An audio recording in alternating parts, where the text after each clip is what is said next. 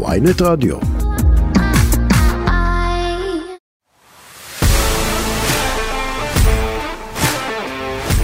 צהריים טובים בן הילה מהאגדים, מה קורה? הכל בסדר, צהריים טובים. צהריים טובים. קודם כל אה, ברכות על העלייה. תודה, תודה.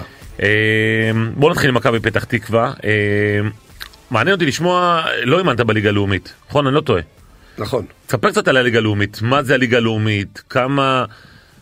תכף נדבר על ה... אתה יודע פתאום על האייפ הזה שאתה מגיע מנתניה לבום למכבי פתח תקווה יום שישי בצהריים, אבל תספר קצת על הליגה הלאומית, על ה... מה, מה זו הליגה הזו. אז בוא נגיד את האמת, אני חסיד של הליגה הלאומית. אוקיי. אני כמאמן, אם זה היה במחלקות נוער או שנה שעברה בנתניה, אהבתי את אה, ערוץ הקיבוץ, זה הזכיר לי את שירים ושערים ש... וואלה. שאני שיחקתי, גול פה, גול פה, גול פה, אתה יודע מה, גם לפעמים מנמנם טיפה, כי זה היה הקטע של העייפות, של הסוף שבוע, זה לפני המשחק של שבת, ואהבתי לראות את הליגה הזאת, היה ליגה, קראו לה ליגה משוגעת, היא עד היום כזאת, וואלה. היא ליגה לא צפויה בכל הפרמטרים, ואהבתי אותה. ואז אתה מגיע למכבי פתח תקווה שהיא מגיעה אחרי משבר מאוד גדול, ארבעה הפסדים ברציפות של שי ברדה, ואתה מגיע ואבי לוזון יושב איתנו בדיוק באותו זמן ואומר, אני ישר ידעתי שבן אילם יהיה המאמן. למה, מאיפה החיבור הזה עם אבי?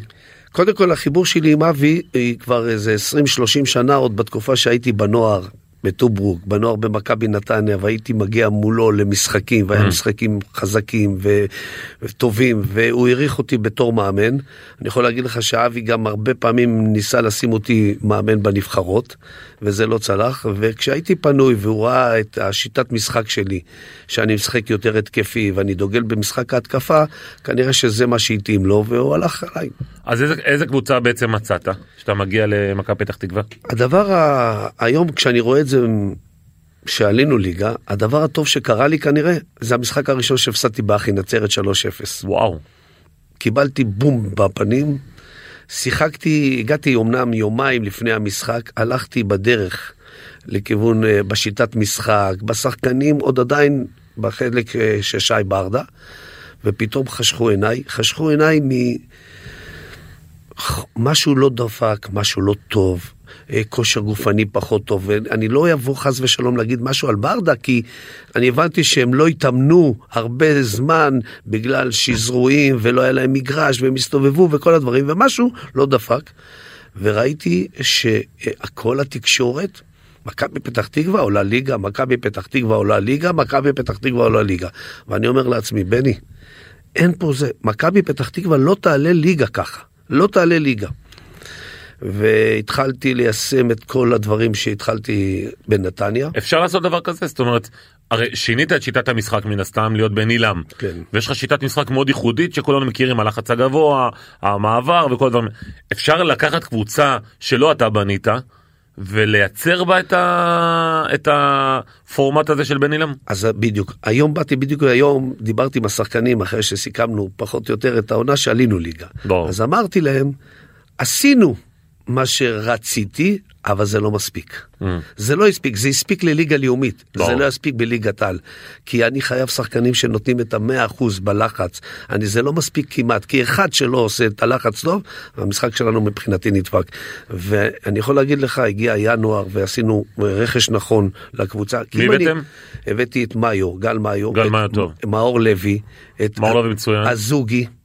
הזוגי מעולה, אני אוהב אותו. וואו. נכון. ברמה שלושת זאת אומרת, ברמת. ליגת- ברמת ליגת העל אה, הזוגי מבחינתך. מעולה. מאור לוי ברור. שחקן, ומאיו, אני יכול להגיד לך, הביא לי את הניסיון שלו. אני מכיר את מאיו בהפועל ירושלים, זהו, אבל שנתיים מאיו. זה כאילו שחקן מעולה ליגה לאומית. אז עוד פעם, אני אומר לך, אני ראיתי אותו, זכרתי אותו בהפועל ירושלים, נכון. ובא אליי, ופתאום הוא סידר לי את המשחק מאחורה, היה את השקט, גם היה חסר לי איזה בלם עם רגל שמאל, היה לי כולם ימנים, רגל שמאל שעזר לי. אתה יודע מה, אני אתן לך עוד שחקנים שלא השתמשתי בהם בסוף, אבל בסוף הם עזרו לי, כי עצם זה שהם היו והתאמנו טוב, הם משכו לי שחקנים ששיחקו בהרכב. אני אתן לך את הדלה שהבאתי מנס ציונה. תדל שחקן טוב. שחקן מצוין, מותק של שחקן, לא. קיבל, כן, לא לא, קיבל קיבל הרבה. דקות, מכיוון שקודם כל הוא חזר אליי מפציעה של צולבת. נכון, נכון. וטיפחתי, והוא אחלה שחקן ואחלה ילד, נכון. ומתאמן ב- ב- ברצון, בשמחה, והוא הרים את הקצב גם של שחקנים אחרים. עכשיו, אלה שקיבלו, לא נתנו צ'אנס, Mm. אז מטבע הדברים המשיכו ולא שיחקו, אבל כמו שאני אומר, יש לו חלק בעלייה הזאת, כי כל אחד... הדבר הכי חשוב בקבוצה הזאת שבסוף הצלחנו בה, זה לא היה שחקן אחד שאתה יכול להגיד, הוא בגללו עלינו. Mm. לא.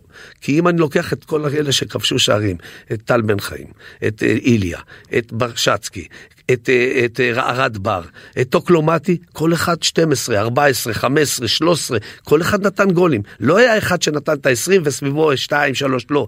ואז בסוף מה אומרים? הקבוצה היא טובה. וכשיש קבוצה טובה, אז מטבע הדברים יש גם שחקנים מצוינים. נכון.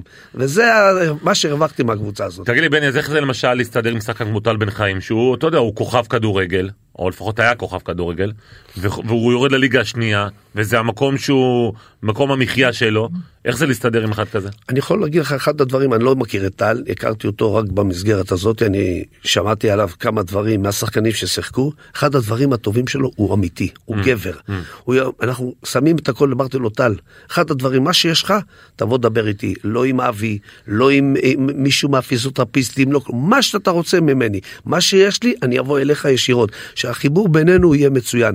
ועבר שבוע ושבועיים, וזה ככה היה, כשהוא הרגיש שלא טוב, הוא בא, ואמר לי, בני, תוציא אותי מהמשחק, יצא. בני, אני לא יכול לפתוח, תן למישהו אחר כן. כל דבר, ולזכותו, הוא גם כשלא שיחק, הוא משך את הקבוצה, הוא דרבן. כי טל הוא דמות חיובית במכבי פתח תקווה, אנחנו יודעים שהוא נתן הרבה מאוד שנים כן. בפתח תקווה. במכבי תל אביב שיחק ושיחק מצוין, חזר מחו"ל, טל בן חיים היה חלק גדול מאוד ב... ב בזכות העלייה שלו. תגיד לי, שאתה מגיע ממכבי נתניה, מהאייפ הזה הגדול, עזוב את העונה הפחות אה, טובה שהתחלת, אבל הייתה לך עונה אחת, וואחד עונה, אתה יודע, כל נתניה אה, הייתה מאחוריך, ו- וכולם דיברו על הכדורגל היפה והאטרקטיבי. ואז אתה מגיע פתאום למכבי פתח תקווה, יום שישי, צהריים, משחקים נגד ראשון, עכו, קבוצות, אה, אתה יודע, בלי קהל בכלל, גם אתם בלי קהל. איך, איך מרימים את עצמך? נדב, אתה לא מכיר אותי קצת אחורה. אני אחד שיודע לעשות סוויץ' מדבר לדבר. אני רוצה להגיד לך, בזמנו בטוברוק, כשהתחלתי, טוברוק, לא היה כלום, האמנתי שלוש, שלושה, שלוש קבוצות. תאר לך שהייתי נוסע, היה לי נהג, היו לוקחים אותי מהצפון למרכז, מהמרכז לדרום, לעבור משחק משחק, היינו מסדרים את המשחקים שאני אגיע לכל משחק. ותאר לך שפה אני מפסיד ושם אני צריך לנצח ולעשות סוויץ' בראש, איך אני מתנהג מול השחקנים, כי אני בא אחרי הפסד, או איך זה, ידעתי לעשות סוויץ' מכל דבר ודבר. אני היום במכבי פתח תקווה, נכון, שהשמונת אלפים או עשרת אלפים איש במשחק של נתניה זה וואחד, וואו, בשם מראים, וזה שיגע אותי ואני הטרפתי את הקהל, אבל היום אני במכבי פתח תקווה, כי אני יודע שכרגע אין מספיק קהל במכבי פתח תקווה, ואם אני רואה את המשחק האחרון שהגיעו 300-400 איש, שזה כלום למשחק עלייה, זה, השאיפה שלי... ה-300-400 זה כמו שההפגנה של הימין היא 600 אלף. השאיפה שלי, השאיפה שלי באמת, ואני קצת בודק על מכבי פתח תקווה ואומרים לי, בני, למכבי פתח תקווה יש אוהדים. יש אוהדים אבל הם לא יוצאים מהבתים, הם עדיין מבואסים, הם מאוכזבים, הכל. השאיפה שלי, איך אני, דרך הקבוצה, מצליח להוציא אותם מהבית, קצת להרים את הקבוצה הזאת עם קהל גם. אפשר להביא קהל אה, בסופו של דבר למכבי פתח תקווה זאת אומרת אתה יודע לאורך כל השנים זה עניין של מסורת בסופו של דבר אפילו קח את הפועל פתח תקווה היריבה העירונית היא מביאה לך את האלפים אבל מפועל פתח תקווה זה כבר תהליך של הרבה נכון, מאוד שנים, נכון. גם בליגה א' שהם היו, נכון. כל, יש להם קהל, קהל גדול שכל ליגת על היו רוצים את הקבוצה הזאת כבר בליגה שלהם, ואני מאמין שהם כבר יהיו שם. אני מאמין דרך כדורגל, דרך הצגות, דרך רצון, דרך התלהבות של שחקנים, שייתנו את מה שצריך במגרש, אפשר להוציא את זה אנשים מהבית. אז אתה עובד בחודשים האחרונים עם אבי לוזון, אחד מהאנשים היותר, אה, אה, בוא נגיד, אה, מעורבים בכדורגל הישראלי. אז עבדת עם ינקלה שחר ועבדת עם אייל סגל, ועכשיו זה עם אבי לוזון. מה ההבדלים בין הכוחות האלו? קודם כל, אני אחד שיודע להסתדר עם כל אחד. אני מתאים את עצמי לבעל הבית, אני יודע להתאים את עצמי לכל אחד. אני חושב שכשהגעתי למכבי פתח תקווה, הרי יש שם דימוי כזה לאבי בארץ שלא אוהבים. לא אוהבים כי יש לו שליטה בהתאחדות, אומרים, ויש לו פה ויש לו פה, שופטים מדברים. אני רוצה להגיד לך, כשהגעתי למכבי פתח תקווה, אני מכיר את אבי מרחוק, אבל לא עד כדי כך שאנחנו קרובים. מצאתי מישהו שכל עולמו זה מכבי פתח תקווה, לב ונשמה, אמיתי, גבר אמיתי. בן אדם שמגיע לכל אימון, יושב באימון, כל אימון מ-10 עד 11, 12 בצהריים יושב, מתח, דואג, לא מעניין אותו שום דבר, לא מהבית, לא בכלום, רק מכבי פתח תקווה. מוכן הכל לעשות בכדי להצליח במכבי פתח תקווה, ייתן לשחקנים את כל החיים שלו. אני אומר לך, ואחד הדברים שהאוהדים שלי בנתניה שהיו אומרים, אומרים לי, בני, תקשיב, אם היה לנו קבוצה סנויה זה היה מכבי פתח תקווה, עכשיו אנחנו צריכים לאהוב אותה בגללך. אז תבין כמה לא אהבו, ואני אומר עוד פעם, התדמית שלו, אבל הוא שר בן אדם ענק. אתה יודע, אתה בן 64, את, את, ויש לך את הניסיון, והיית שחקן גדול, והיית מאמן גדול במחלקות נוער עד אה, השנה שעברה, שהגעת, לה, חזרת לבוגרים. אה, כמה אבי לוזון כזה, נגיד, מתערב בהרכבים, בסגלים, ההוא משחק, ההוא לא משחק? אתה יודע, כשהכול טוב, אז אני יכול להגיד לך, הוא לא יתערב. הוא אוקיי. יכול להגיד לי, בני, אולי תן להוא להתלבש. אה, אם אתה יכול... שזה לגיטימי מבחינתך. אה, ברור, ואם צריך לתת להוא כמה דקות תן. בדברים האלה. עוד לא הרגשתי את אבי לוזון כשלא טוב. כן, אני כן, לא כן. יכול להגיד לך. כן. אבל כרגע כשטוב, ועוד דבר, כשהוא רואה את המאמן, יש לו שליטה על הקבוצה, והוא רואה את המאמן שהשחקנים מחוברים אליו והכל טוב, אז אין לו מה להפריע. אז אתה ממשיך בעונה במכבי פתח תקווה? אני ממשיך במכבי פתח תקווה. ומבחינת סגל, שאתה מסתכל, אתה יודע, אנחנו רואים קבוצות שעלו, ראית את נס ציונה עלו, ירדו. בני ריינה יש להם מזל שיש להם אה, מיליונר כמו סעיד בסול, אחרת אני לא יודע מה קורה איתם. אתה צריך להחליף פה, אתה יודע, אסור להסתנוור מהעלייה הזו. בכלל לא. כמה, כמה שחקנים לדעתך מכבי פתח תקווה צריכה להביא כדי להיות סבבה בליגת העל? אז אני יכול להגיד לך, מכבי פתח תקווה תקום ותהיה על זרים. זרים. אנחנו נצטרך חמישה זרים לפחות, ושחקנים זה כמו טובים. כל הליגה אגב. אז אתה מבין שאם הזרים הם טובים, אז ימשוך את הקבוצה, ולהצליח בזרים האלה. ברור שהקו שלי, אני לא אביא שחקנים סתם, אני רוצה שחקנים שידעו שהם טובים לשיטה שלי, ללחץ שלי, לא חלוצים שעומדים ברחבה ומחכים לכדור, אלא לוחצים את ההגנה. זה השחקנים שאני מחפש. בקישור, שחקנים עם כוח רגליים, עם פרצים, קרנפים כאלה ש, שדוחפים, ברור שגם כדורגל. ואני דוגל בקטע, אמרנו חמישה זרים, אני דוגל בקטע של גם שלושה, ארבעה שחקנים צעירים. צעירים שהמשכו וירוצו, ואם צריך לתת טיפה בשביל אה, שחקן אחר, אלה שיהיו במקום הזה, ואני לא פוסל גם שני שחקנים עם ניסיון של עבר גדול מאוד, שמודעים שהם גם לא יכולים לשחק את כל המשחק, והם מודעים שהם יכולים לבוא להיכנס חצי שעה האחרונה בשביל לעזור, והם טובים לי בחדר הלבשה, גם זה יכול לקחת בחשבון. אז זה, זה, אם ככה זה מעולה. קצת אקטואליה אה, לפני שנמשיך הלאה, קודם כל אה, האלימות שאנחנו רואים בספורט. מה, מה, מה קרה? זאת אומרת, אתה יודע, אני, אני כבר לא מדבר על אוהדים, שזה דבר בפני עצמו, בין שחקנים. עכשיו, גם מכבי נתניה היו לה טרשים כאלה עם, עם הפועל באר שבע, מה קרה? למה, איך אתה יכול לנתח את זה? יש אה, קטע של שנאה.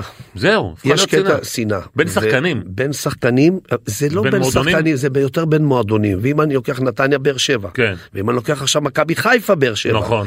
ואם אני לוקח בית"ר ירושלים סכנין, או הפועל תל אביב, או כן. הפועל תל אביב. יש פה, ואתה לא רואה את זה בכל המשחקים, אלא במשחקים הספציפיים נכון. האלה. ואחר כך יש דיונים. נכון. וקבוצות מורידים להם נקודות ומחזירים להם נקודות ונותנים להם רדיוסים ומחזירים את הרדיוס אז נהיה הפקר אין, אין סמכות אין בעל הבית אין פה החלטה נכונה אין פה עונשים מרתיעים בכל פרמטר אבל מאיפה נוצרה שנאה? תשמע, גם אתה היית שחקן גדול, ושיחקת במכבי נתניה. בוא אני אתן לך דוגמה אני במכבי נתניה מול באר שבע כן. אני חדש לי מכבי נתניה מגיעים קהל לאימונים כשהמשחק מול באר שבע מגיעים הקהל. מה קרה? לא מעניין אותנו כלום. אנחנו, באר שבע, רוצים לקחת, לנצח אותם, שלא ייקחו אליפות. הם הורידו הורידו אותנו ליגה. ליגה. וזה נדבק, וזה נשאר, וזה הולך עם זה, ו- וכל הזמן המשחקים האלה מגיעים למלחמות. הבעיה היא עוד פעם, לפעמים זה לא צריך לרדת לשחקנים או ל- ל- לספסלים, וזה מושך וזה מגיע למקומות שזה לא היה צריך להגיע. אני אמרנו שלא לדבר על מכבי נתניה ואני גם לא כזה מעניין אותי לדבר איתך על מכבי נתניה כי כבר דיברנו ואנחנו יודעים את הכל אבל בכל זאת עם יד על הלב אתה בן אדם אמיתי כמה צועבת לך בלב שמכבי נתניה עלו לגמר גביע המדינה. לא צבט לי בלב, כי עצם זה שהלכתי, רציתי שיצליחו. כי אני אומר עוד פעם, אני שומע לפעמים בתקשורת, אומרים, שלחו אותו, שלחו אותו, יראו לו את הדרך החוצה. אז אני אומר ישב פה, ישב פה אלמוג כהן אמר דברים אחרים אגב. אז זה, זה מה שאני אומר. אלמוג כהן ישב פה ואמר לכם כמה הוא שכנע אותי נכון. להישאר. הוא אמר שהוא לקח את הטלפון ונשאר איתך עד שתיים בלילה ולא ויתר. ממש ככה, ממש ככה. ואני אחד שמגיל עשר במכבי נתניה, אבא שלי היה שרוף זיכרונו לברכה מכבי נתניה. בשבילי מכבי נתניה זה הכל. תוסיף לזה אלמוג כהן שאנחנו מחוברים עד היום, אנחנו בקשר מעולה. תוסיף לזה את אייל סגל שהוא חבר שלי ילדות. אנחנו למדנו ביחד, אנחנו חברים עד אתמול, כל היום אנחנו מדברים כל הזמן ביחד. אז, אז אני רוצה... אבל היה מישהו שחתר תחתיך. עוד פעם אני אומר, גם את זה אני רוצה לעשות פסה, עשה את מה שעשה, מבחינתי זה נגמר, אני, אני למדתי מזה, זה לא מעניין אותי. מה למדת מזה מעניין? למדתי מזה שאני צריך לקחת רק אנשים אמינים איתי נכון. ובטוחים, וזה הכל. נתי עזריות כאלה. נתי עזריה כזה, כן. נכון. עזוב, אבל זה- למד- למדת מהדבר הזה. באמת? זה החוכמה. גם שחקנים שאני אומר להם, עשית טעות, זה בסדר. אבל אל תחזור לאותו טעות פעם שנייה. כי אם אתה חוזר לטעות פעם שנייה, זה מה שאתה לא שחקן. אבל, וגם אבל, אני למדתי. אבל אתה, בגלל שאתה כאילו בן אדם מאוד מאוד אה, אנושי כזה, ואתה בן אדם עם הרבה ניסיון, מה, לא ידעת שאתה צריך להביא עוזר מאמן שהוא 100% אה, אה, נאמן כלפיך? צאנצי, ברגע שהלך טוב בשנה הראשונה, והלך מצוין, והלך הכל טוב, אז אתה אומר, יאללה, בוא נמשיך, בוא זה, וזה לא וזה עשה, וזה הטעות מה שלי. עוד למדת לקח מנתניה? שאם יקרה לי מה שקרה לי עם הקהל, עם קצת הרגשה לא טובה שהפסדתי, צריך להיות חזק. כי מאמן שהוא לא חזק, הוא לא יכול לאמן בכדורגל הישראלי, עם אופי חזק, כל הדברים האלה. למדתי שדבר כזה אם יקרה לי, אני לא אלך הביתה. זאת אומרת נגיד לצורך העניין בן עילם, אה, לא יודע, יקרה לו עוד פעם דבר כזה והוא יהיה במכבי נתניה ויהיה את המשברון הזה, אתה נשאר. אני אהיה חזק.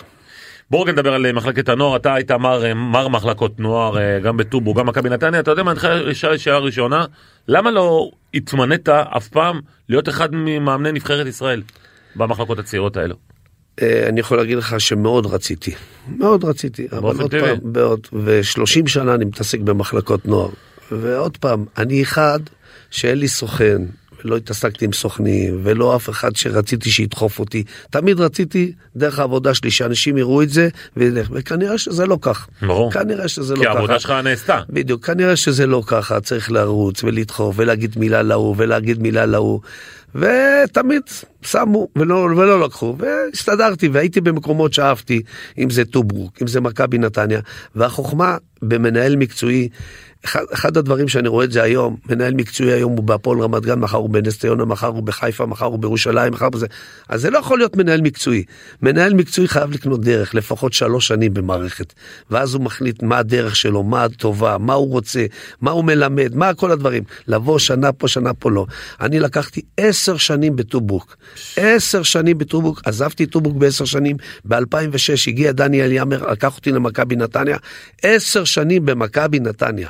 עשר שנים במכבי נתניה, עשר שנים סיימתי מכבי נתניה, חזרתי לטובוק לעוד שלוש שנים, כן, ואז יצאתי. למכבי חיפה. אתה יודע, אז דווקא בגלל שהיית מנהל מקצועי, בכל בכל המקומות, אה, לא, הייתי גם מאמן היית נוער. גם מאמן. הייתי גם מאמן נוער, גם כן. במכבי חיפה היית מאמן. מכבי חיפה מאמן נוער. אז אני אומר, דווקא מהמקום הזה של מנהל מקצועי, או מאמן שאתה רואה, היום המאמנים האלה מקבלים איזה 3,000-3,500 שקל, זה במקרה הטוב באהלן אהלן, הם עוברים דרך המגרש, עושים את האימון והולכים. איך הכדורגל אמור להתקדם? אז, כאילו, דווקא אנשים כמוך יכולים לתת לנו את המענה הכי נכון, כאילו. איך אפשר? תראה, זה מאמנים לא מספיק טובים, בוא נהיה אמיתיים, הם לא מקדמים את הילדים האלה לשום מקום. אני יכול להגיד לך, אמנם הייתי בשני, שניים וחצי מחלקות, חיפה הייתי מאמן נוער, שזה מבחינתי זה אירופה, מכבי חיפה. בטח. הייתי בטובוק, הייתי במכבי נתניה. אה, אה, דרג של מאמן נוער יש לו סכום מסוים, דרג מאמן נערים א' יש סכום מסוים, נערים ב', נערים ג', והשאר זה לא מעניין, נותנים את הגרושים וזה. אני תמיד טעג, טענתי, לא יהיה לך למעלה אם לא יהיה למטה טוב. נכון. אנשים לא מבינים, רוצים כאילו בנוער שיהיה קבוצה מצוינת. לא יהיה טוב אם לא תלמד את הילדים בגיל 10, 11, 12, 13, ואז שם לפעמים מביאים את המאמנים שהם לא מספיק טובים. עם הקשרים, עם הסכומים הלא מספיק טובים, ואז ככה זה נראה, מסתכלים על כסף של מה ההורים משלמים, לקחת את הכסף, אבל לא נותנים מספיק. מצד שני, אני יכול לבוא להגיד לך שיש גם בעיות, אין בעיות של מגרשים, בעיות של דברים שהעיריות לא, לא מדואגות, ארבע, ארבע קבוצות במגרש אחד, הכדורים יוצאים ימינה שמאלה, זזים, אי אפשר שיוצאו שחקני כדורגל. אם מישהו חושב שבן אילם, וכמו בן אילם בתקופות שלנו, יצאנו ממכבי נתניה שחקנים, אנשים טועים, אנשים טועים. אנחנו, המזל הגדול שלנו ששיחקנו כל היום בשכונה, נכון, נכון. ששיחקנו בבית ספר, שיחקנו אה, כיתה נגד כיתה, כל הדברים האלה שם יצאנו שחקני כדורגל. משלוש פעמים בשבוע באימונים זה לא מספיק. היום אני יודע שהורים משקיעים הרבה מאוד כסף על ילדים, לוקחים אותם לאימונים אישיים ולכלום. אני רק רוצה להגיד דבר אחד לילדים, זה שההורה לוקח אותך לא- לאימון ומשקיע בך כסף ונותן, זה לא מספיק, העיקר של לעשות לך טוב. אם לא יהיה לך אופי, אופי שלך כילד לבוא, לעבוד באימונים, וגם אם המאמן לא נתן לך לשחק משחק אחד, ותבוא ביום ראשון לאימון, ותראה לו שאתה רציני, אתה עובד, אתה משקיע, הוא יסתכל, הוא יכול לטעות פעם, הוא יכול לטעות פעמיים, הוא יכול לטעות שלוש, אבל בסוף אתה תשחק. ואם בסוף אתה לא תשחק, סימן שיש משהו במאמן שהוא לא נותן לך, הוא מחפש אותך. אבל אני אומר עדיין, אני לך למשל את הפרויקט הזה של טוברוק. תראה איזה שחקנים הוצאת, שמעון אבוחצירא, ארבטמן, שי בירוק. תספר באמת קצת על התקופה הזאת, כי כאילו זה היה כמו בית חרושת לשחקנים. וחבל שזה... שמע. אני לא יודע, זה קיים עוד בכלל? טובוק היא קיימת, כן, כבר אבל לא היא לא של. אריק איזקוביץ', כן. הוא של אה, גוף פרטי כזה. גם אייל סגל שם, לא? אני חושב שגם אייל שם קשור, ואני יכול להגיד לך, טובוק בזמנו זה היה אימפריה. נכון. טובוק בזמנו, כל הארץ, כל השחקנים בארץ רצו להגיע לטובוק, ותשאל למה? אותי, ותשאל אותי, היה חור, מגרש לא טוב, המג... התנאים לא טובים, אבל כולם רצו להגיע, למה? כי היה בעל הבית שהוא היה חכם, הוא השקיע במאמנים, Mm, הוא השקיע בשלמה שרף, mm. שאז היה המנהל המקצועי הגדול, השקיע בבן עילם, הביא את אמנון רז, אני זוכר. וואלה. יום ראשון שלמה עושה אימונים להשערה למחוננים, יום שני בן עילם עושה אימון השערה, יום שלישי אמנון רז עושה אימון השערה, אז תבין מה זה הדבר הזה, וכשבאים למשחק, שלמה, בני, אמנון, לראות את הילדים, זה, רואים מה הם עושים כל השבוע. השקענו באורי הראל מאמן כושר, שהיום הוא תותח במכבי. חיפה, אז תבין איזה השקעה במאמנים, ואז תוסיף לזה את שלמה, עם הקשרים הגדולים שלו במדינה. אני קראתי לזה, שלמה היה המתווך. בני הקבלן שלד, כן. הייתי מכין ושלמה היה מס- מסדר, אבל היו שחקנים שידענו, כל, זה לא רק באימון, זה גם איך אתה באישיות שלו. כשאני בא לשמעון אבוחצירא ואני אומר לו, שמעון, אתה הולך לאימון בביתר ירושלים, קח בחשבון שזה בוגרים, קח בחשבון שהם לא ייתנו לך מהר לשחק, אתה לוקח להם את הפרנסה שלהם, קח את כל הדברים, תרים את הג'ריקנים, קח את הכדורים, תסחוב את כל הדברים, אל תדבר מילה, מה שכל אחד, אבל תשחק באימון, שחק איתו חזק. ייתן לך סטירה, אתה לא מגיב. אתה לא מגיב, כי אני הייתי שחקן, אני יודע מה זה הדברים האלה. ברור. ויש הרבה דברים שזה לא רק בא בכדורגל, אלא איך אתה מכין אותם. הייתי לוקח אותם גם מהאימונים של הבוגרים. שלומי ארבטון, נסעתי איתו לבית"ר ירושלים, אלירן דנין. וואלה. כל הדברים האלה, לתמוך בהם עד הסוף. תגיד לי, מי נגיד השחקן הכי מוכשר שהיה לך בטובוג? קשה להגיד, כי היו הרבה, באמת, היו הרבה, היו הרבה. תראה, אני יכול להגיד לך, אחד המוכשרים זה שי בירוק. נכון, ש- אבל... שהוא אה, נעלם בגלל כן. הדברים שלו, אבל אני תמיד אהבתי אה, את השחקנים שגם מוכשרים וגם עובדים. בוא נגיד קוראים לזה היום 50-50 שיש להם גם את האגרסיביות גם את הרעות וגם כדורגל. אני תמיד מבחינתי אהבתי את אה, גולסה אבל קח את ארבטמן. גולס היה בטובוג גם? בטח, גדל אצלנו בטובוק. גולסה, אה, אה, ארבטמן, אה, בוחצירה, אבי כנפו. אבי כנפו. שחקנים ברמות היו שם. וכל כל הליגת העל היום שם וכמו היו שאתה אומר זה מוצבים. היה באיזשהו חור זה לא היה עכשיו איזה מתחם אה, מטורף. וכולם, אתה לא מבין, כולם רצו להגיע לטוברוק. תגיד לי זה מה שקורה עכשיו במכבי פתח תקווה בעצם מחלקת הנוער אני יודע שאתה אמנם לא מעורב שם. אבל היום מכבי פתח תקווה זה גם אחד המקומות שאתה הכי רוצה כהורה שהילד שלך ישחק שם. תשמע, אני מדבר איתך על הנוער. מסכים איתך במאה אחוז, כי כשאני הייתי בנתניה או בחיפה או בטורבורג, תמיד ידעת שמכבי פתח תקווה מנוהלת ברמה אח- אחת הטובות. כן. אה, מנהלים אותה טוב. אני רואה היום מהצד את אה, אופיר לוזון, כמה הוא דואג מבחינתו לסדר את כל הדברים. את אה, ליאור רדלר, סביבם יש להם הרבה מנטליסטים ומאמני כושר ועוזרי מאמנים ומאמנים ברמה גבוהה מאוד, כמו שאמרת לך, ואז אין סיבה שכזה מנור סלומון או עבדה יוצאים ויוצאים שחקנים מצוינים. תגיד לי אז מי השחקן הבא טוקלומטי כאילו מהפס יצור הזה? תראה עוד פעם, אה, אני רואה את ארד בר גם שחקן מצוין. מי זה? ארד בר, אה חתיכת שחקן. אבל הוא על פניו לא נשאר בעונה הבאה. אני עוד לא יודע. אתה אוקיי. יודע, עד שזה לא נגמר, לא נגמר הדברים האלה. פוקסי, שחקן מצוין, בלם גם שחקן מצוין, מוכשר מאוד. וטוקו, טוקו זה שחקן ש... ספר על טוקלומטי באמת קצת אה, על ה... טוקלומטי, אני יכול להגיד לך, הוא אימן, התאמן אצל הבן שלי שנתיים בטוברוק. אה. כן, הוא גדל הרי בטוברוק. אה לא ידעתי. הוא גדל בטוברוק ו... לא ידעתי שהוא בטובוג לא ידעתי שזה לבן שלך. אצל הבן שלי, אדם. אצל האדם, תכף נדבר על אדם גם. כן, אוקיי. הוא, הוא גדל בטובוק, אצל אדם אני יכול להגיד לך שהיה לו תקופות משבר, וכי אבא שלו, כמו שאתה יודע, שחקן שהיה, הוא עזב את הארץ, וכשהוא הגיע הוא חזר, נסע, והילד צנח. ואריק איזיקוביץ' היה צריך לשלם כל חודש משהו למשפחה, כל הדברים, ופתאום אריק אומר לאדם, תשמע, אולי זהו, נגמר, זה לא זה, זה לא מספיק, כאילו הוא רצה לעצור את הסכומים, בוא נעצור. ואדם תמיד אמר לו, אריק, אל תיזהר, אריק הוא שחקן, תיזהר. ואריק, אדם, אני יכול להגיד לך, לקח אותו לשיחות, לקח אותו אליו הביתה, אכלו צהריים ביחד, כל הזמן דאג לו וטיפח אותו. והגיע היום שנגמר הסיפור של טובוק ובא אבי לוזון ורכש אותו. ואתה רואה היום... לאן הוא יכול להגיע? הוא יכול להיות ברמות האלה באמת של המנור סולומונים? אני חושב שכן, כי וואלה. אני אגיד לך, מבחינת יכולת, יש לו את הכל. אם זה מהירות, אם זה אה, אה, שליטה טובה בכדור, אם זה גולים, שזה הדבר הכי חשוב, משחק ראש שלו מצוין, הוא אתלט לכל דבר. בסך הכל צריך עדיין, הוא ילד, אנשים צריכים להבין, הוא ילד, צריך לשבת איתו קצת, עם מאמן מנטלי קצת, להסביר לו כל הדברים, ואז אני חושב שהוא יכול להגיע לרמות הגבוהות. תגיד, בשעה שאנחנו רואים את כל ההצלחות האלה בנבחרות הצעירות, אה, נבחרת הנוער שתהיה במונדיאליטו, והנבחרת של גיא לוזון באנדר טונטיון באליפות אירופה, זה, זה מבשר שיש איזשהו שיפור בכדורגל, או זה עניין של שנתונים, או זה עניין של הגרלות? קודם כל בוא נפרגן, אני חושב שיש מאמן טוב בנבחרת הנוער, אופיר עושה עבודה כן, מעולה, ואני רואה אותו ואני הוא מתחבר לשחקנים. נכון. וזה הדבר הכי זה חשוב. אתה, זה אתה. בדיוק, זה, כשאני רואה את זה, הוא מתחבר, הוא כמו אבא שלהם. הוא, הוא מתים עליו, אני יכול להגיד לך. זה, עזוב, מעבר, לא, מעבר ל... לא יודע, טקטיקה מקצועי וזה, אתה מבין. וזה, זה, אבל... וזה אחד הדברים בכדורגל הישראלי. אם mm. תגיד באירופה הם באים, נאטו, עבודה, טה טה טה, כל הדברים. בארץ אתה צריך גם להתחבר, והוא עושה את זה בצורה מעולה. ברור שזה גם שנתונים, כי אתה יודע, פתאום עוד שנה, שנתיים, פתאום ייראה לא טוב, אז מה, אז הוא מאמן פחות טוב? לא, זה אותו מאמן, יש נתונים. השנתונים האלה הם שנתונים טובים. ואני חושב שהיום גם באולימפית וגם בנוער יש שחקנים מצוינים, שחקנים טובים, שאתה רואה שהם מגיעים למקומות, אם זה משחקים כבר בליגת על, ואם זה משחקים באירופה כמו קרצב כזה. כן, אבל, אבל אה, כשאתה מסתכל מצד שני נגיד על אה, יוסי בניון ואלון חזן, זה נראה מבחינתך ציוות טוב לנבחרת ישראל? אני חושב שכן, כן. כי אני חושב ש... כן צריך להיות מאמן ישראלי ולא זר. Mm. ככה אני חושב, אני לא, לא ראיתי מאמנים זרים חוץ ממכבי שניים שלושה שהצליחו, נכון. לא רואה מאמנים זרים שהם מצליחים. אני חושב שאנחנו נותנים יותר מדי פריבילגיה למאמן הזר, כי אם הוא עושה טעות אז זה מאמן זר, ואם זה משהו לא הצליח אז זה מאמן זר. אבל ושלנו כאילו כל דבר מפרקים אותה וזה לא טוב וזה לא טוב. ואני לא חושב שהגיעו כאלה סופרסטארים. אני אמרתי עוד פעם, יש את היוצאים מהכלל של מכבי שהגיעו ועשו מזה טוב. אבל אני לא חושב, אני חושב שאם היה מאמן ישראלי במכבי, היה יכול להצליח הרבה יותר. אז מה, אז למשל חבר שלך ינקלה שחר הולך להביא עכשיו מאמן זר.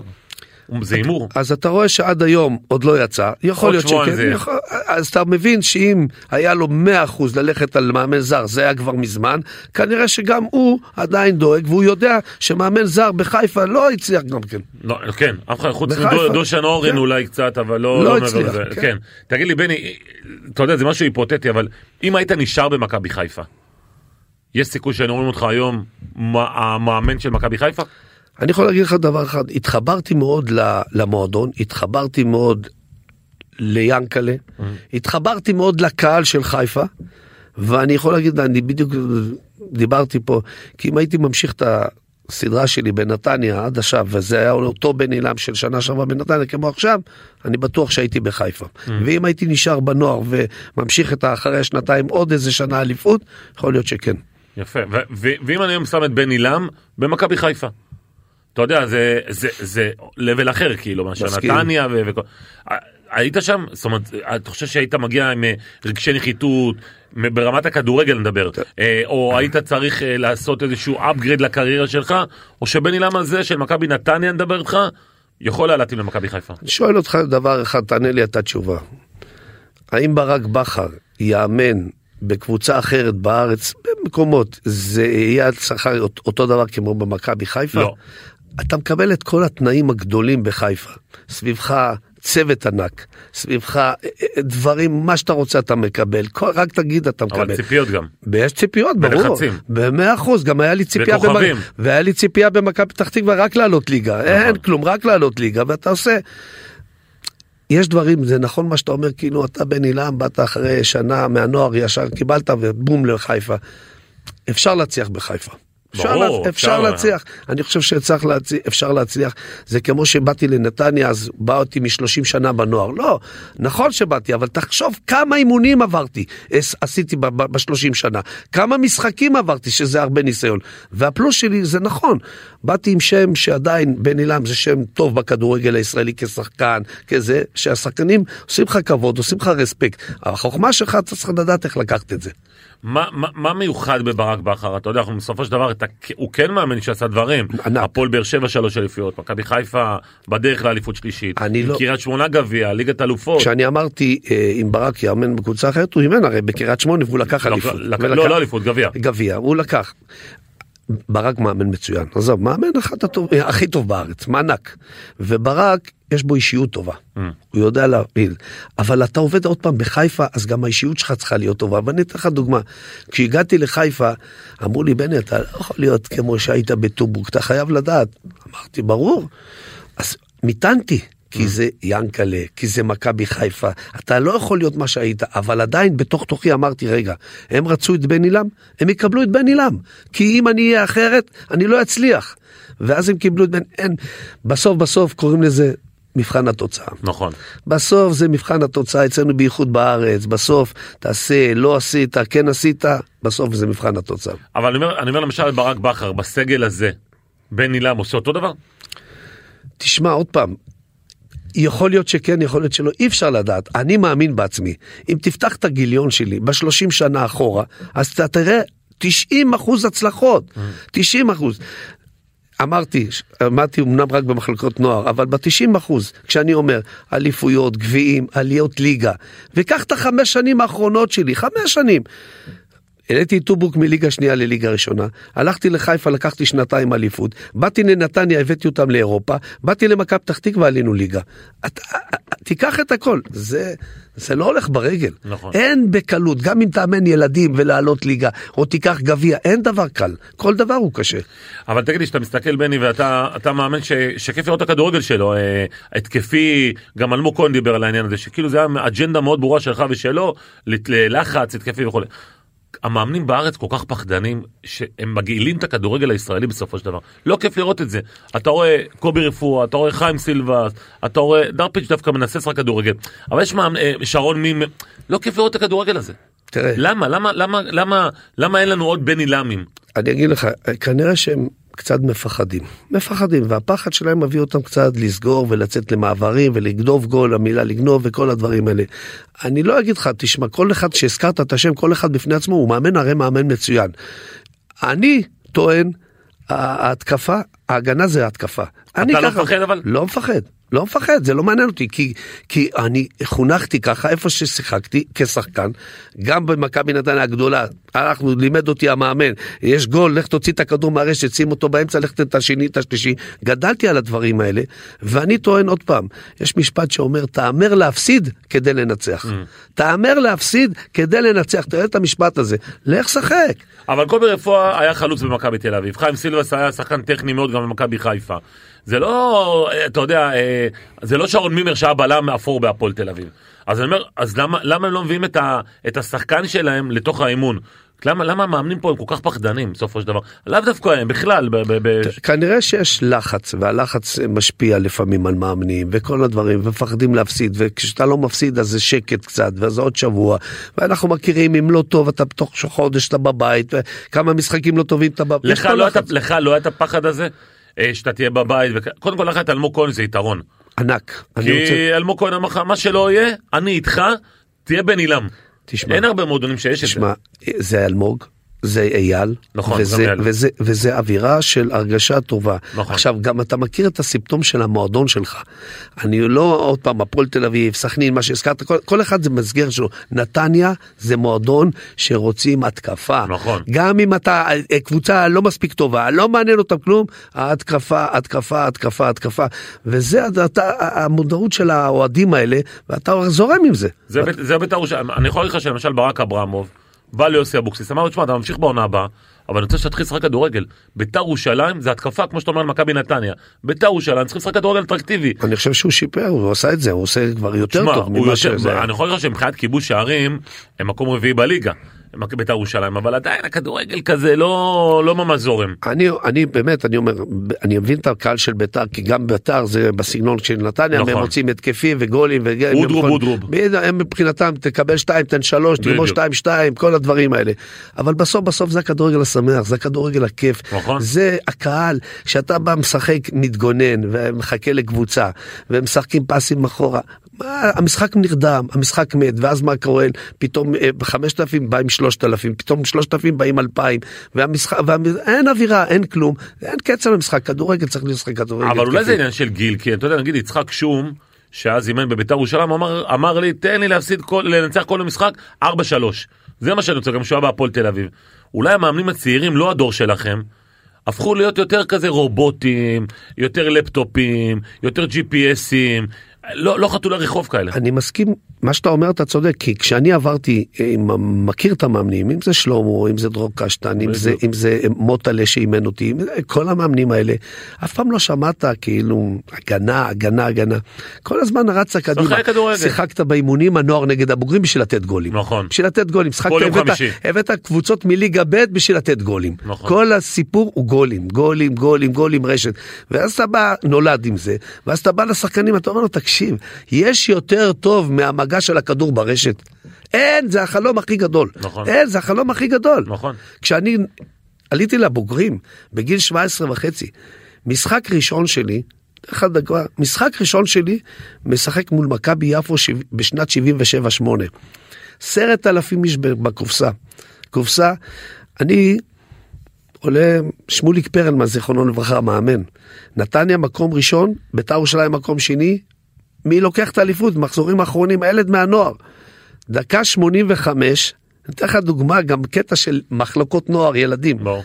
דקה 85, שמוליק פרלמן אומר לי, בני, תתחמם. פעם ראשונה, אחד אחד התוצאה. וואו. ביטן נותן הצגה בשער, קבילו זיכרונו לברכה לא שיחק, נותן הצגה אחד אחד. אני אומר לי להתחמם, הוא לא היה צריך להגיד להתחמם, הרי היום אם אתה אומר למישהו להתחמם דקה 85, הוא שעתיים מסדר את הגרביים, כן. שעתיים את הגומיות, מסתכל אחורה, אמא אבא להיכנס, אני דקה 85 כמו וישר לידו, לא הולך לפינה של הקרן, אלא פה לידו, עד שנמאס לו ממני, אומר לי בן ייכנס. אלוהים, אימא שלי הייתה צדיקה, אלוהים, דקה 88, רגל שמאל שלי היא תותבת, אני לא השתמשתי בה, כי תמיד הייתי בועט עם הפלשים. נכון. עם רגל שמאל, אני מדביק לו לחיבור, יואו. 2-1. תופסים את אבא שלי על הגדר ככה, כותרת בידיעות אחרונות, אבא שלי עם תמונה, אני עם ה... על הכתפיים של האוהדים, כותרת עד היום, צמרמורת, בני לם מעל כולם, ואבא. לם מי חלם. יאללה. זה היה הכותרת, חיכיתי לעיתון ידיעות, בשתיים בלילה היו זורקים את העיתונים באיזה מקום אצלנו בנתניה, הקהל מרים אותי, בא פרלמן המאמן, תורידו אותו, תורידו אותו, הוא יחשוב שהוא כוכב. מכניסים אותי לחדר. ישראל חג'אג' בזמנו היה קפטן שלנו. כן, כן. הוא אומר, אני מתקלח מהר ורוצה לצעוק, כי אני שומע את הקהל, בני אילם, בני אילם, רוצה לצאת אליהם. אומר לי, בני, אתה מחכה לי, רגע, חכה, אתה לא יוצא. נו ישראל, נו ישראל, נו ישראל. אומר לי, אתה מחכה. טוב, אנחנו יוצאים, אני בא לפנות ימינה לקהל, הוא תופס לי את היד, אומר שמאלה, אני אומר לו, מה ישראל? הוא אומר לי, היום אתה גדול, מחר אתה יודע אם יקללו אותך, בוא הביתה. וואלה, גדול. איפה אני ביום ראשון? בנוער. שבועיים בנוער, אבל אני לא בוכה, אני בוכה בלב, כי אני רוצה בוגרים, אבל מגיע לאימון של הנוער ולמשחק של הנוער הכי טוב ונותן גולים. שבועיים אחרי זה, בלומפילד, שמשון תל אביב, אין שחקנים לבוגרים. אומרים לי בוא, פש, אני הולך. 1-0, בן עילם, פסק דין מזהיר של עם. איפה אני ביום ראשון? בנוער. שבועיים, שלוש. היום אתה יכול לעשות את זה? תעשה את היום זה, תשים סוכנים. אתה מתעסק עם כל מה שצריך, אתה לא יכול. להתעסק עם הדברים האלה. תגיד לי בואו ניגע באדם לם אה, היורש מה שנקרא, אני מבין שהוא מאמן מצוין. אה, וגילוי נאות אה, יש שם שחקן תהראל ליכטנשטיין שהוא שחקן אדיר, שחקן מצוין, אני רוצה להגיד לך, שעשה התקדמות מאוד אני, גדולה. אני יכול להגיד לך, אני עוקב אחרי הקבוצה הזאת, כן. והקבוצה הזאת מטבע הדברים של הילד, אז אני הולך למשחקים, בית, ברור. חוץ, יוצא לי לראות אותו. הם בגמר גביע המדינה נגד מכבי תל אביב עכשיו. בעשירי לחודש. לחודש. כן. כן. ואני יכול להגיד לך, אה, אראל הגיע מהפועל תל אביב, נכון. שחקן בינוני כזה, ולא, והוא עשה התקדמות. חבל הזמן. הוא התקדם בצורה מצוינת, ואני חושב זה שממש תענוג הרבה בזכות. אדם, תספר אבל על אדם המאמן, כאילו, הוא בן אילם? הוא הוא גם התקפי, צחקו כדורגל? הוא, הוא יש לו אה, אה, אה, מה שגם לי אין. אוקיי. יש לו הרבה דברים מבן עילם, אבל יש לו דברים שלי אין אותם שהייתי רוצה שיהיה. כי היום אנחנו מכירים את הדור של המאמנים של היום, גם עובדים עם הלפטופ ובניית אה, קבוצה ו, ושיטת משחק וכל הדברים האלה בקטע של הלפטופ אצלו, עורך משחקים לבד, דואג לעצמו, והנה עכשיו היה לי טלפון ממנו לפני, אבא מתי אתה מגיע? כי הוא רוצה לשבת על המשחק מול מכבי תל אביב, אה. מה זה, מתי יושבים וזה עושים, אבל הוא כל הזמן, הוא חרוץ מאוד. הוא, הוא גם בסגנון שהילד, השחקן בשבילו הוא הכל, הנשמה שלו, הוא ילך אליהם הביתה, הוא יביא אותם אליו. איזה. חשוב זה. זה, הוא מחבר את השחקנים אליו בצורה אדירה. תגיד לי, ו- וכמה, וכמה, אה, נגיד, אמר- דיברנו בחוץ, ואמרת ש- שהרבה בגללך הוא לא היה שחקן אולי. כן, אני, אני, אני לוקח את זה למקום, קל היה למאמנים, כשהייתי מנהל מקצועי והוא גדל אצלי בטוברוק, אתה יודע, לא לתת לו פתאום לשחק, להראות כאילו זה הבן של בן עילם, הנה תראו הבן של בן עילם הוא לא משחק. אז למה נגיד לא הזזת אותו מטובורג אבל? עשיתי טעות, עשיתי שם טעות מאוד גדולה, אבל יותר מזה, גם כשהוא הגיע אליי והוא שיחק אצלי בנוער, והוא היה כישרוני מאוד מאוד מאוד, אני אומר לך, כישרוני. אני רציתי להראות לכולם, הנה הבן שלי לא משחק אצלי. וזה הטעות הכי גדולה שלי. היית עושה את זה. בדיעבד עוד פעם? בחיים לא, בחיים לא. לא. הוא כועס? עליך בקטע הזה? אני חושב שכן. כן. אני חושב שכן, כי אני אומר לך, הוא היה כישרוני. האנשים יגידו לך. עם מי הוא אבא שנתו נגיד? עם אה, שמעון אבוחצירא. אה. אה, הוא היה, אני יכול להגיד לך, היה משחק נגד שכטר, גביע המדינה, התוצאה היה כבר חמש שלוש לעמק יזרעאל. זה עמק שכטר. יזרעאל, אני זוכר. הכנסתי אותו, אמרתי יאללה בוא כמה דקות שחק. נתן הצגה נהיה חמש חמש. יו. חמש חמש. הפסדנו בפנדלים. הפסדנו בפנדלים, אני לא אשכח. ושבוע אחרי זה כבר עוד פעם הוא לא שיחק. אז הוא מזכיר לי כל פעם את הקטע הזה. כאילו אני הייתי רק את העשר דקות, רבע שעה אחרונה, למה, למה, למה. וזה הטעות שלי. יש את העניין- הזה של, אה, אני לא מדבר עליך, ברמה של נקמות אישיות, של הורים שהם יותר קרובים למאמן. כאילו, תספר לנו איך זה עובד במחלקות נוער, כאילו. אני יכול להגיד לך דבר אחד, מנהל מקצועי, אה, בעל הבית של מחלקת הנוער, חייבים לשים יד ולהיות עם עין על הדופק בדברים האלה. לפעמים משחקים עם ילדים כש- כשההורים קשורים למערכת, למאמן. אה, לפעמים אה, יה- מאמנים בסוג- בסוגיה מסוימת, לפעמים יכול לקבל צ'ופר מההורה משם והילד משחק, כל הדברים, וזה בא על חשבון ילדים שהם, מגיע להם יותר לשחק, וזה... אסור, אין דבר כזה, כי זה מתעסקים בילדים, בדברים הכי אמיתיים. בשביל זה כל הזמן 30 שנה אני רק במחלקת הנוער, זה הדבר הכי נקי לי. מבחינתי זה, כל הזמן שמתי דגש על הדברים האלה, להיזהר מהמקומות האלה, כי שם אה, שחקנים, ילדים שהם כישרונים, פתאום אתם לא נותנים להם לשחק. אני יכול לך שבנימה אישית, הבן שלי שיחק בנס ציונה, ברוך השם, הוא כבר לא שם, והרגשתי דרך המקום הזה כמה הכל לא נקי במאה אחוז.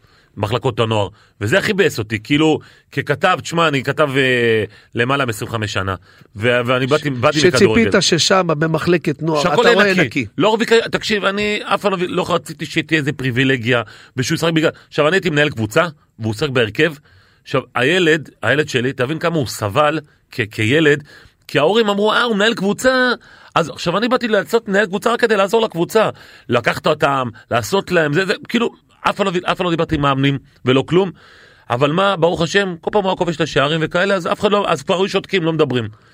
אבל אני, אני הרגשתי שהמחלקות נוער הן לא נקיות. לא נקיות, יש הרבה יש לי. יש לי כמו, לא איתך, לא איתך טראומה כי אני בן אדם מאוד מאוד חזק, אבל יש לי כמו לא גועל רק, כזה וזה לא ממחלקות ב, נוער. וזה לא במועדונים הקטנים, זה יכול להיות גם בגדולים, ברור, בכל מקום. בגדולים אני מאמין שאולי זה- אפילו יותר. זה, בכל מקום זה צריך להיזהר מזה, אמרתי שצריך לשים דגש, כי אם אתה כמנהל מקצועי ואתה יודע שיש שחקן שלא מגיע לו לשחק, תחתור, תבדוק, תראה למה, תגיע למצב, זה לא בגלל שהילד ההוא משחק, אלא למה השני, כן. שהוא יותר טוב לא משחק. אני חושב שבכלל מנהל מקצועי, עוד פעם בני, אתה היית מנהל מקצועי גדול במחלקות נוער. אה, איך אמרו לי, אה, דיברתי עם ילי חוס, הוא אומר לי, הוא צריך להסתכל חמש שנים קדימה, מה הולך להיות, לא מה קורה עכשיו, חמש שנים קדימה, לאן הילד הזה יכול להגיע. אתה יודע, אני יכול להגיד לך, נדב, ורגע, רק בגילוי נאות, אני אפילו לא ביקשתי, אף אחד לא, בחיים לא פניתי למאמן או מישהו כזה, תן לו לשחק, אל תיתן לו, בחיים לא, ההפך, אני תמיד הלכתי אחורה, וכמו שאתה אומר, אני מרגיש שאולי אני טעיתי, בפעם ראשונה אני אומר את זה, שלא- שהלכתי אחורה מדי, שהלכתי יותר מדי אחורה, שאמרתי יאללה תעשו מה, שהשפילו אותו, שפגעו בו והכל, וזזתי הצידה. דיברנו על זה ואני אומר עוד פעם, קודם כל לפני 20 שנה, 25 שנה, איך שתרצה, ידעת בגיל צעיר אם זה יהיה שחקן. הילד. נכון. אני יכול להגיד לך. נכון. היה, היום אתה לא יכול לדעת. נכון. היום אתה לא אתה לא יכול יכול לדעת. לדעת. כי למה? כי אין הרבה כישרון כאלה שאתה אומר וואו, וואו, וואו. לא, אתה לא היום, אתה לא נופל מהרגליים מהר על שחקנים. אבל אני יכול להגיד לך דבר אחד, המאמנים צריכים לדעת דבר אחד. אבל מה השתנה בעצם? מה, מה, מה השתנה? מבח... מבח... קודם כל הכישרון, שאתה לא יכול לראות כישרון, אין כישרון, כי גם הילדים האלה, הם לא משחקים בשכונות, הילדים האלה אה. כל היום בלפטופ. כל היום הם זה. זאת אומרת ההתפתחות שלהם מתוך כדי תנועה. בדיוק, אז, אז אתה רואה היום, היום מה, מה, מה אומרים על שחקנים אם הם יהיו טובים? האופי. נכון. לא הכישרון, נכון. וואלה, זה יש לו אופי טוב. נכון. וואלה, וואלה, הוא גבר, וואלה, זה... לא הכישרון. אמר לי פעם שי ברדה, אחד מהדברים שהוא, וזה, וזה דווקא אני מעריך את זה, הוא אמר לי, אני, אני, אני מאוד אוהב שיש אה, פנים טובות לשחקן. ברור, גם אתה כמאמן רוצה ילד שיש לו פנים טובות, כן. שאתה יודע מה, גם אם הוא משחק או לא משחק, אותו פנים. נכון. סטנס או פעם, אתה לא יכול, אתה נותן לו. בני, בגלל שאתה, אני, אני יכול לדבר איתך כמו, אני מרגיש כמו חבר לדבר איתך, אני נגיד הילד שלי נותנים לו שבע דקות, הוא היה נכנס בשבע דקות, בני נותן את הכל. ואני, וכל פעם שהוא היה מסיים את זה, הוא היה חוזר הביתה ובוכה, והייתי אומר לו, הייתי אומר לו, איתי, עשית את שלך. כי אם נכנסת בשבע דקות האלה, ועשית את הגליצ'ים, ובאת לשער, ומסרת, והכל, ולא, אתה יודע, יש כאלה שמורידים את הראש כמו שאמרת. והוא לא היה כזה, זה אופי טוב. אמרת, אמרת מעולה, ואתה עשית את מה שצריך לעשות, כאבא עשית. אבל הילד שמע לך, הוא נכנס לשבע דקות, הוא אופי מצוין, אבל בתוך תוכו, ברור. הוא גמור בבית. בטח. ואותם מאמנים, אלה שצריכים, מאמנים את הכדורגל, אלה צריכים לדעת שאחרי כל דבר יש איזה ילד, שאחרי כל משחק, שהוא לא ילד. משחק, הוא הולך הביתה, הוא נכנס לחדר, הוא מסתגר עם עצמו. בעצם... לא כל הורה יודע במאה אחוז שהילד בא ויהיה שחקן. נכון. היה, מה הם רוצים? הם רוצים מסגרת טובה, נכון. ההורים. הם רוצים חינוך נכון. הם רוצים לעשות אותו חייל טוב לחיים. ובעצם מה קורה בסוף? מורידים לו את הביטחון. גומרים אותו. וזה הדבר הכי גרוע, הביטחון למזלו שלו. שלו אותי, אבל, אבל בוא, יש אם- כאלה שאנחנו אם- יודעים שזה לא, אין ברור, הורים חזקים. ברור, ועוד פעם, אם הוא היה איזה נשרקה, אז הייתי אומר לך, עזוב, נכון. כאילו מי, אני, אני לא יכול לדבר מילה, אבל בסדר, ברוך השם, הוא יסתדר ויגיע לאן שהוא צריך להגיע. תגיד לי, בני, אתה היום בן אה, 64, עד איזה גיל תרצה לאמן? וואלכ, אני לא חושב על זה, אתה יודע, זה מוביל אותך, זה, אתה יודע, זה יכול להיות עוד כמה שנים טובות, וזה יכול להיות פתאום עוד שנה, שנתיים, כי אתה יודע, זה קטע, אבל עדיין יש לך תשוקה. של אה, ילדים בני 16. זה אלוהים. נתן לי הדבר מאיפה הכי זה. מגיע? וואלכ, אני לא, זה ככה הייתי, גם כשחקן, אתה אולי לא מכיר אותי כשחקן. אה, לא מכיר אותך לא יודע, כשחקן, נדב, אני לא גדלתי יודע. על הפלשים שלך, מה זה לא יודע? נדב, אני, בשכונה, ברחוב, אף אחד לא יכול לנצח אותי. אם אני מנצחים אותי אני הולך, יודע, גמור, בוכה, מחר אני רוצה רבנש, קורא להם מהר, עוד פעם משחק מחר, מארגן את הכל. שיה פייגה מימן אותי וזה, הוא יודע שאנחנו כל רגע משחק, יאללה, לבה היינו קוראים לזה בנתניה. איך קוראים לזה? לבה, לבה, לבה, משחק, כדורגל, יאללה, לבה. משחק, משחק. הפסדתי, שיהיה מחר רבנש, רבנש, רבנש. כל היום סביב הכדורגל, כל החיים שלי סביב הכדורגל, והמזל הגדול שלי באמת זה האישה שלי, המשפחה שלי, שתומכים ועוזרים ומבינים אותי, והיום אנחנו גם סבא לשמונה נכדים. וואו. וזה הרגשה מעולה ונפלאה.